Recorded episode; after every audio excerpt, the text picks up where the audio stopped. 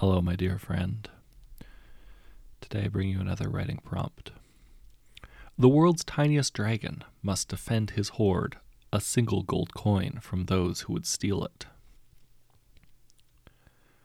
Suggestion The dragon's definition of steal is somewhat loose. It still allows the coin to be used and bartered and changed hands, but on one condition the dragon must be with it at all times.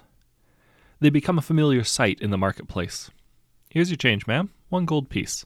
The merchant holds out a palm, on top of which rests a tiny, brilliantly colored creature clutching a single gold coin. That's a dragon, you say dumbly. One piece. And a dragon. Yes.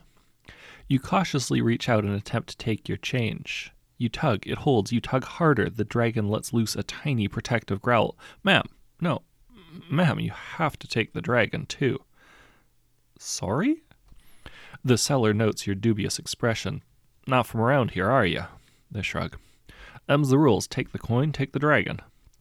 They wait expectantly, wondering how the world has so suddenly gone mad. You slowly hold out your hand.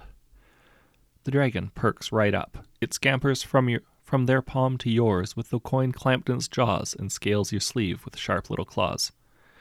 Have a nice day, ma'am, the merchant says. Spend 'em soon now, you hear? At another booth if you can. He likes to travel. From its perch upon your shoulder, the dragon lets out a happy trill. Bonus. The coin eventually passes to the rogue and a group of traveling adventurers. The dragon becomes the mascot of the entire group, and they lay out a small pile of coins for him to sleep on every night, clutching his coin like a teddy bear.